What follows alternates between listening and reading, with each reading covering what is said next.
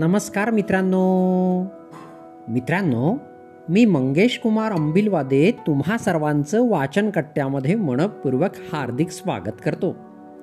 मित्रांनो, आज आपण गोष्ट क्रमांक 553 ऐकणार आहोत. आज वाचनकट्ट्याच्या माध्यमातून वाईज अँड अदरवाईज या सुधा मूर्ती यांनी लिहिलेल्या आणि लीना सोहनी यांनी अनुवादित केलेल्या पुस्तकातील सचोटी हृदयातून येते ही गोष्ट आपण ऐकणार आहोत. चला तर मग गोष्टीला सुरुवात करूया. 3 वर्षापूर्वीची गोष्ट. जून महिन्यातील एक प्रसन्न सकाळ होती. मी नेहमीसारखी कन्नड वर्तमानपत्र वाचत बसले होते. त्याच दिवशी SSCचा निकाल जाहीर झाला होता. आतल्या पानांवर उत्तीर्ण झालेल्यांची यादी छापली होती, तर वरच्या पानावर गुणवत्ता यादीत आलेल्या विद्यार्थ्यांचे फोटो झळकत होते. जवळजवळ अख्खं पानच त्यांनी व्यापलं होतं. गुणवत्ता यादीत आलेल्या विद्यार्थ्यांबद्दल मला नेहमीच अपार कौतुक वाटत आलेलं आहे. गुणवत्ता यादीत नाव येणं हे केवळ माणसाच्या बुद्धिमत्तेचंच निदर्शक आहे असं नाही, तर विद्यार्थ्यानं हे यश मिळवण्यामागे त्याची किती अपार मेहनत आहे, किती दृढ निश्चय आणि प्रयत्नशीलता आहे हेही त्यातून दिसून येतं. मी स्वतः एका प्राध्यापकांच्या घरात वाढलेली आहे. माझी ही पार्श्वभूमी आणि माझा स्वतःचा अध्यापन क्षेत्रातला अनुभव या दोहोंमुळे माझी ही मनोभूमिका झालेली आहे. त्या दिवशी वर्तमानपत्रात आलेल्या त्या सगळ्या फोटोंमधून एका मुलाच्या फोटोनं माझं लक्ष वेधून घेतलं. माझी नजर त्यावरून हटेना. तो तसा अशक्त, नाजूक दिसत होता, पण त्याच्या डोळ्यात जी काही चमक होती ती मंत्रमुग्ध करणारी होती. त्या मुलाविषयी आणखी जाणून घ्यायची इच्छा मला झाली. त्याचं नाव होतं हनुमंतप्पा. त्याचा गुणवत्ता यादीत 8वा क्रमांक आला होता. त्याच्याविषयी एवढंच काय ते मला कळलं. आश्चर्याची गोष्ट म्हणजे दुसऱ्याच दिवशी परत एकदा त्याचा फोटो झळकला. या खेपेला त्याची मुलाखतही छापलेली होती. मी उत्सुकतेने ती वाचली. तो एका हमालाचा मुलगा होता. तो एका खेड्यात राहत होता. त्याच्या वडिलांची मिळकत दिवसाला फक्त 40 रुपये होती. त्यामुळेच त्याला पुढे शिकणं शक्य नव्हतं असं त्यानं मुलाखतीत म्हटलं होतं. हनुमंतप्पा 5 मुलांमधला सर्वात मोठा. घरात मिळवते फक्त वडील. ते लोक आदिवासी जमातीचे होते. या इतक्या हुशार मुलाविषयी हे ऐकून मला वाईट वाटलं. आपल्यातील बरेच जण आपापल्या मुलांना खाजगी शिकवण्यांना नाहीतर क्लासला पाठवतो. त्यांना संदर्भ ग्रंथ, गाईड्स वगैरे आणून देतो. त्यांना चांगल्यात चांगल्या सुविधा पुरविण्यासाठी झटतो. खर्चाचा जरासुद्धा विचार करत नाही. पण रामपुरा गावात राहणाऱ्या हनुमंतप्पाची गोष्टच वेगळी होती. माणसाला लागणाऱ्या काही जीवनावश्यक गोष्टी देखील त्याच्या वाट्याला आल्या नव्हत्या. आणि तरीही त्याने एवढं उज्ज्वल यश मिळवलं होतं.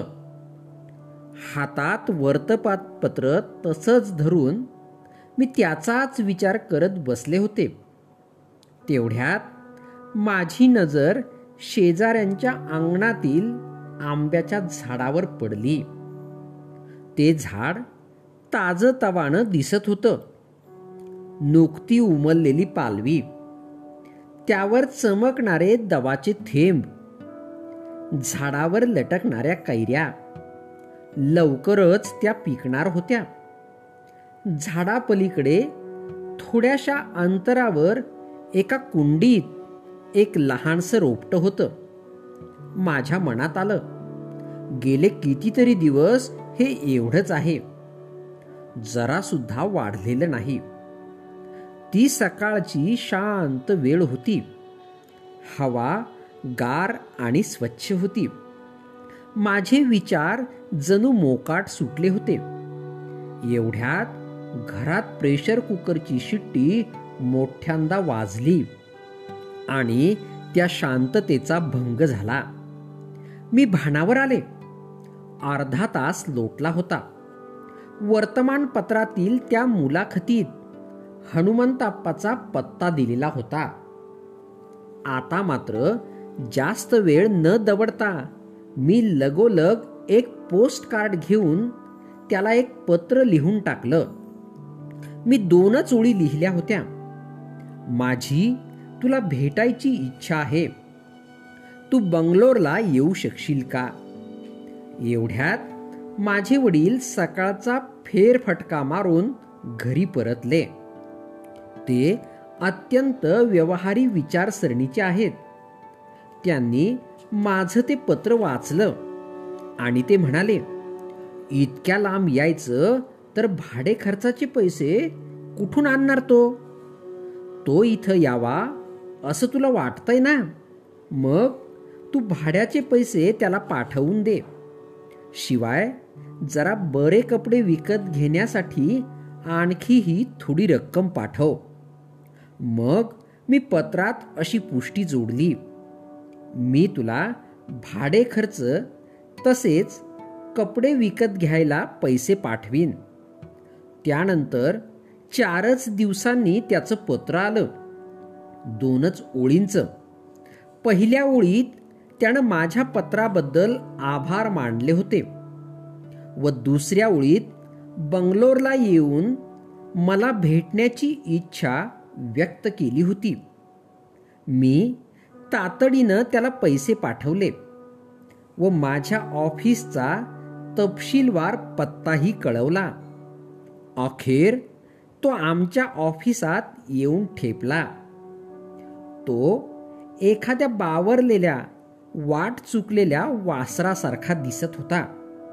कदाचित ही त्याची बंगलोरला येण्याची पहिलीच खेप असावी. तो अत्यंत नम्र होता. त्याने स्वच्छ शर्ट पॅन्ट घातली होती. केसांचा नीट विंचरून व्यवस्थित भांग पाडलेला होता. डोळ्यात ती चमक आताही होतीच.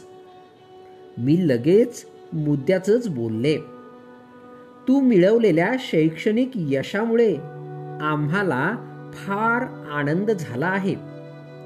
तुला पुढे काही शिकायची इच्छा आहे का? तुझ्या शिक्षणाचा खर्च आम्ही करायला तयार आहोत. तुला पाहिजे तो अभ्यासक्रम निवड, अगदी कुठलाही. तो गप्पच राहिला. माझे एक वरिष्ठ सहकारी शेजारी उभे होते. ते हसून मला म्हणाले, बीट्स आणि बाईटच्या वेगानं नको जाऊ अशी.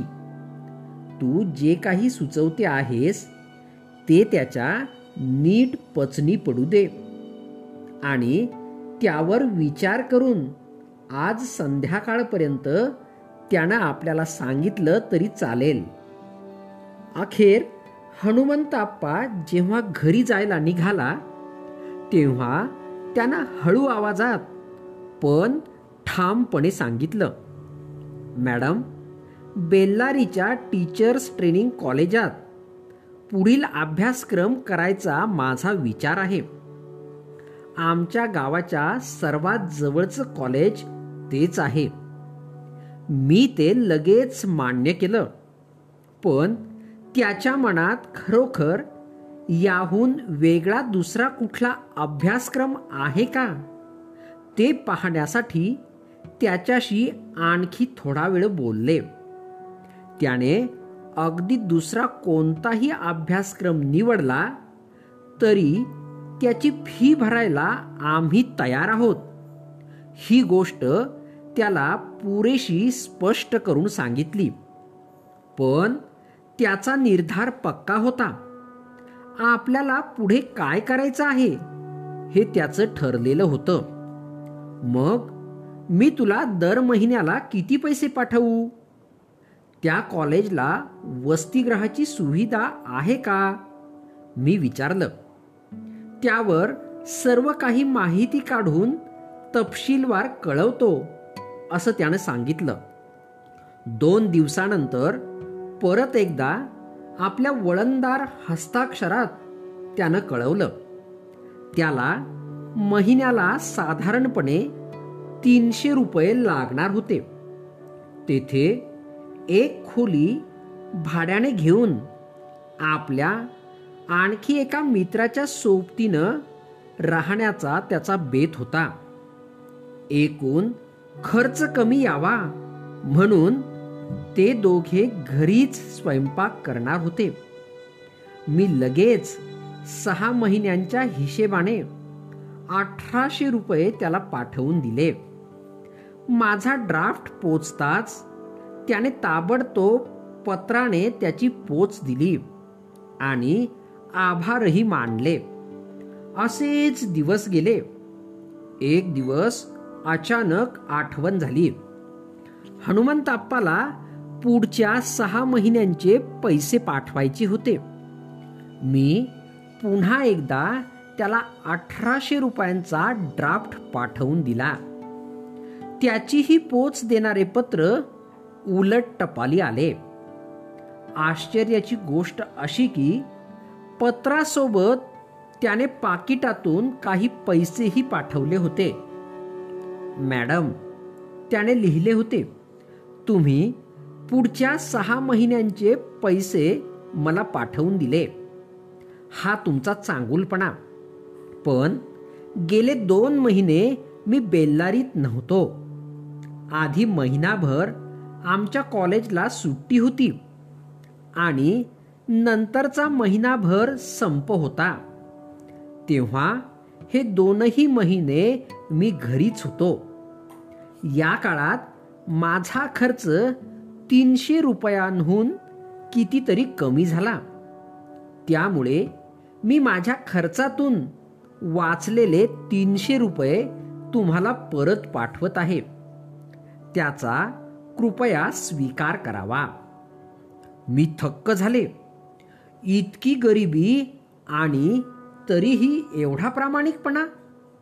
मी हनुमंताप्पाला खर्चासाठी जे पैसे पाठवत होते त्याचा हिशेब त्याने मला द्यावा अशी अपेक्षा माझी मुळीच नव्हती आणि हे त्यालाही माहिती होतं. आणि तरीही त्याने उरलेली रक्कम परत पाठवून दिली. विश्वास बसणार नाही, पण हे खरं आहे. एक गोष्ट मात्र मी अनुभवातून शिकले आहे. सचोटी, प्रामाणिकपणा ही काही कुण्या एका विशिष्ट वर्गाची मक्तेदारी नव्हे. त्याचा शिक्षणाशी किंवा श्रीमंतीशीही संबंध नाही. ती कोणत्याही विद्यापीठात शिकवली जात नाही. अनेक माणसांच्या ठायी ती हृदयातूनच फुलून आलेली असते. या साध्या सुध्या खेडवड मुलाच्या प्रामाणिकपणावर कशी आणि काय प्रतिक्रिया द्यावी तेच मला समजेना. ईश्वराने या हनुमंताप्पावर आणि त्याच्या कुटुंबियांवर आपलं कृपाछत्र नेहमी ठेवावं अशी मी मनोमन प्रार्थना केली. मित्रांनो, गोष्ट या ठिकाणी संपली. तुम्हाला गोष्ट आवडली असेल तर नक्कीच पुढे पाठवा. चला तर मग उद्या पुन्हा भेटूया तुमच्या आवडत्या वाचन कट्ट्यात. तोपर्यंत बाय बाय.